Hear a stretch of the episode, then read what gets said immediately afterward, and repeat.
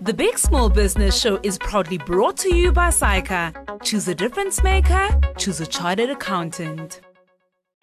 The Big Small Business Show, proudly sponsored by MTN Business.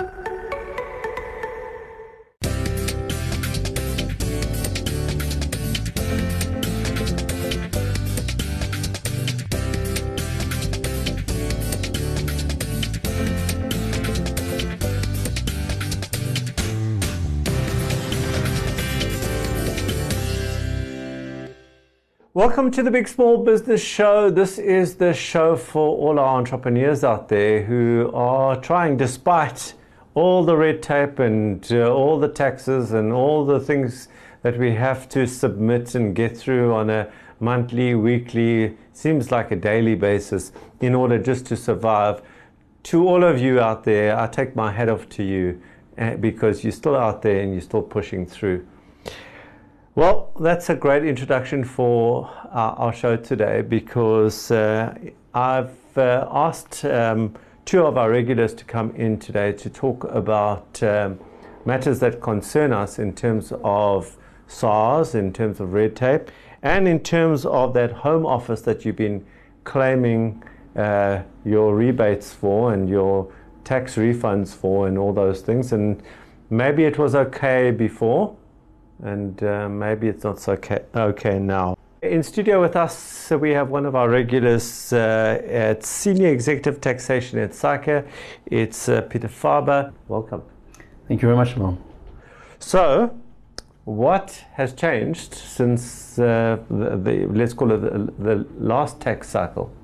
What has changed is a lot of people working from home. I mm. think that's the one. Yeah. The other is obviously a lot of people starting off their own businesses. So you have a lot of people who have lost their employment and therefore now have to start businesses running their businesses from home, which has absolutely brought this to the spotlight and saying, but how do we then get this tax relief?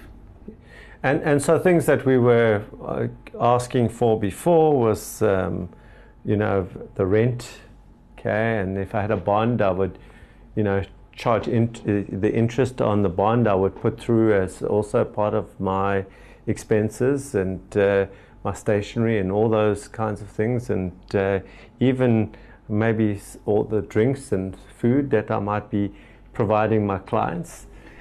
Yeah, I think to conceptually divide this into to understand that there are three types of categories. So you get people who are in full employment that receive normal salary, then people who are in employment but mainly receive variable remuneration like commission, etc. And then there's the third, just your normal business that you're running from home.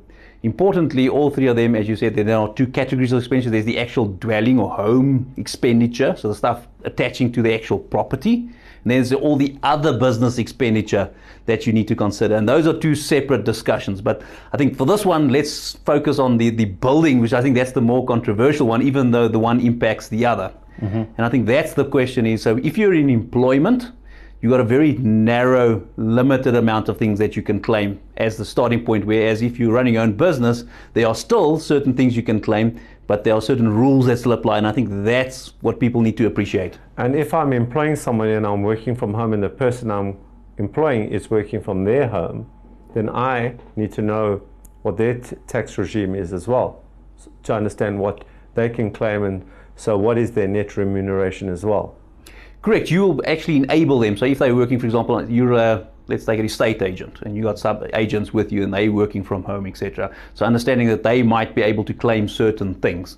But I think importantly for the small businesses, um, the prohibitions on certain deductions when it deals with the premises applies to any private dwelling. And I think what catches people out sometimes when they just run a normal business is they forget that their houses on, especially if they haven't rezoned those properties. I think that to me is quite important. If you haven't got a business premises, then that's still your private dwelling. The fact that you're trading from it from a business perspective doesn't suddenly change it into a, for tax purposes, to anything other than your house. Mm-hmm. And then the same limitations, namely that you have to exclusively use certain areas and you can only claim certain prorated based on floor space, etc., apply equally to you. So I think that from a normal small business point of view, just because you're trading from a house, if it's a private residence, the fact that you trade from it doesn't automatically make it into a business premises. Let's just touch on the, the example I used about the the bond and the interest that I was previously claiming. When I say I, I don't work from home, but I'm speaking about many of our viewers out there who, who have been doing this. So is that still allowed? So if you're a normal business, so I think the big limitations we saw with a interpretation note issued by SARS saying that they would not allow historically the interest you could get prorated based on the floor space that you exclusively use for your trade. And they took the position that this was a different section of deduction and therefore you couldn't. Um, we've taken and looked at, re-looked at it and concluded that the relevant section that revenues of the opinion that this is under is actually not applicable and therefore the prohibition doesn't apply and that you can still claim the interest. I think the biggest challenge, however, that most people fail, and I think the Commission has noted that more than half of the claims were disallowed, is the requirement that you have to exclusively use that space. You can't have it and do your children's homework and all sorts of other stuff. I think that's more problematic as a requirement for all businesses is this exclusive use of a area. You need to have a seriously big house to have a exclusive area that's equipped and used just for that purpose. And what about parking? So let's say you were a professional who had clients. Can you uh, allocate a, a parking space to them and, and claim that? Well, hopefully the parking space is within your property. If it's on the municipal property, probably not.